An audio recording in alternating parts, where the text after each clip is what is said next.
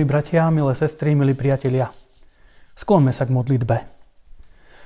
Nebeský náš oče, chválime ťa za to, že aj dnes nám ponúkaš príležitosť, aby sme otvorili sväté písma a v nich nachádzali uistenie o Tvojej láske, o Tvojej milosti. Prosíme, požehnaj tento čas, aby sme vedeli zvestované slovo prijať, pochopiť, aby bolo pozbudením pre našu vieru. Amen. Vybral som jeden biblický verš, nad ktorým budeme spoločne premýšľať. Možno je to verš, ku ktorému sa aj počas dňa ešte vrátite. Je napísaný v prvom liste Apoštola Jána v 5. kapitole. Tam čítame v 12. verši. Kto má syna, má život. Kto nemá syna Božieho, nemá života. Amen. Tento verš je jedným z mnohých biblických miest, o ktorých nemusíme špekulovať. Nemusíme o ňom diskutovať.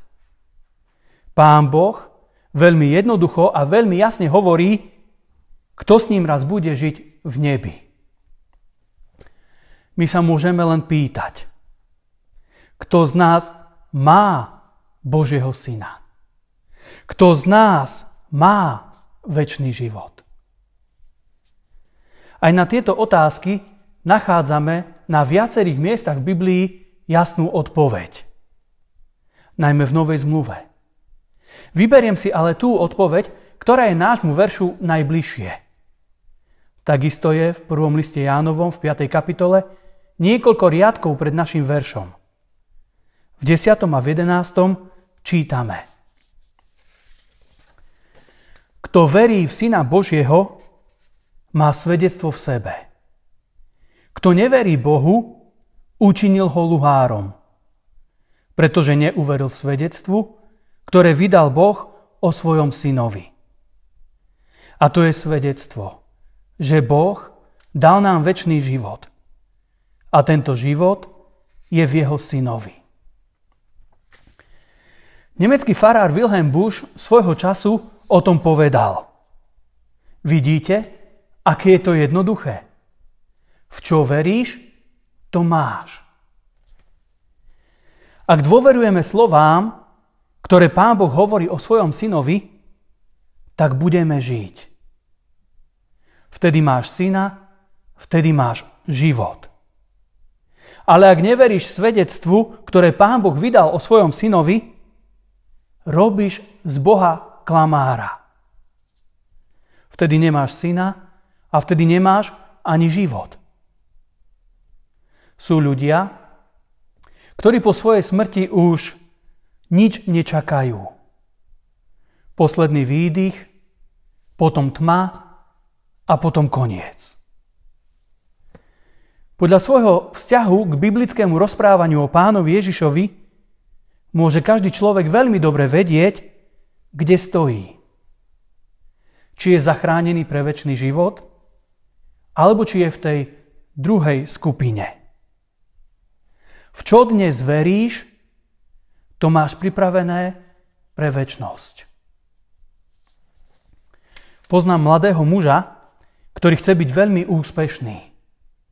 Jeho cieľom je mať toľko peňazí, aby si mohol dovoliť všetko, čo chce.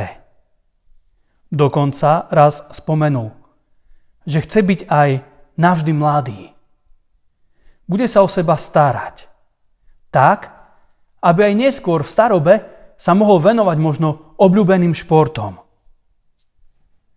Tento mládenec ešte nevie o tom, čo Pán Boh hovorí. Tento mladý muž dnes nepočíta s väčšnosťou. Dnes má plány len na teraz. Iný muž bol už starší, keď sme sa spolu rozprávali, povedal Môžem v pokoji odísť, lebo všetky moje deti a myslel svoje deti, ich manželky, manželov, myslel na vnúčatá. Všetky moje deti už poznajú pána Ježiša. A tak si ja predstavujem životný úspech aj my dnes myslíme na svojich blízkych. Máme manželov, máme manželky, Máme deti, máme rodičov, máme súrodencov. Aj oni majú svoje rodiny. A za týchto príbuzných my máme zodpovednosť. Ak veríme tomu, čo Pán Boh hovorí. Spomeňme si na podobenstvá, kde Pán Ježiš hovorí o posledných veciach človeka. Pripomína nám posledný súd. Napríklad v podobenstve o desiatich pannách alebo o desiatich družičkách. Päť z nich bolo múdrych a päť bolo pochabých. Päť z nich boli, bolo pripravených na stretnutie so ženíchom. A päť si išlo kúpiť olej. Keď prišiel ženich, tie pripravené, vstúpili s ním na svadbu. A potom prišli tie nepripravené. Búchali na bránu. Páne, páne, otvor nám. Ale ženich povedal, veru vám hovorím, nepoznám vás. Alebo v inom podobenstve budú pri poslednom súde ľudia rozdelení na dve skupiny. Napravo a naľavo. Jedným pán, keď príde, povie, poďte požehnaný môjho otca. Ako dedictvo príjmite kráľovstvo, ktoré je pre vás pripravené.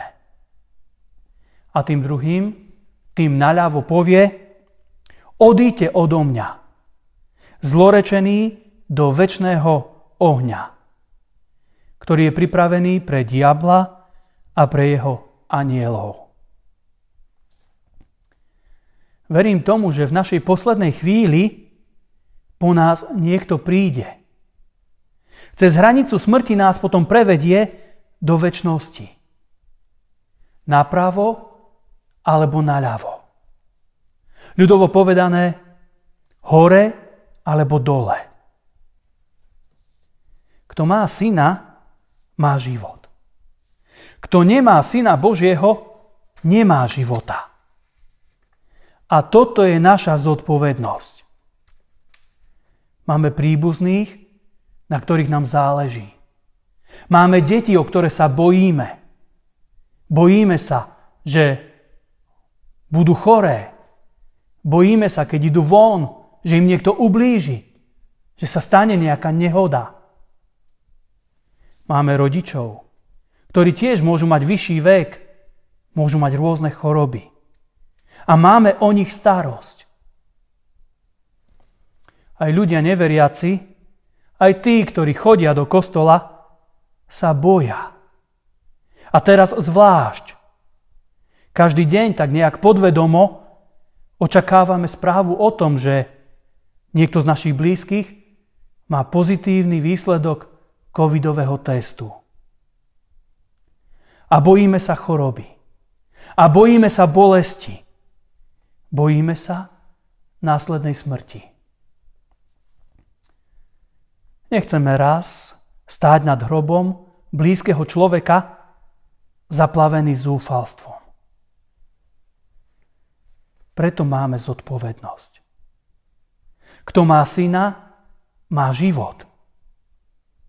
Už dnes naše deti, už dnes naši najbližší, naša rodina musí poznať pána Ježiša. Modlíme sa za svoje deti, za svojich rodičov, za svojich súrodencov. Pán Ježiš svojim učeníkom povedal, keď ma teda budete prosiť o niečo v mojom mene, ja to učiním. Tvojom mene, Pane náš Kriste, ťa prosíme za našich blízkych. Vkladáme do Tvojej opatery a starostlivosti naše deti, našich rodičov, priateľov. A prosíme, aby si zostúpil a zaklopal na ich srdcia. Otvor ich myseľ, aby ťa vedeli prijať. Lebo ten, kto má syna, má život. A tak ťa prosíme už čo najskôr Priveď naše deti, našich príbuzných, priveď ku viere. Amen.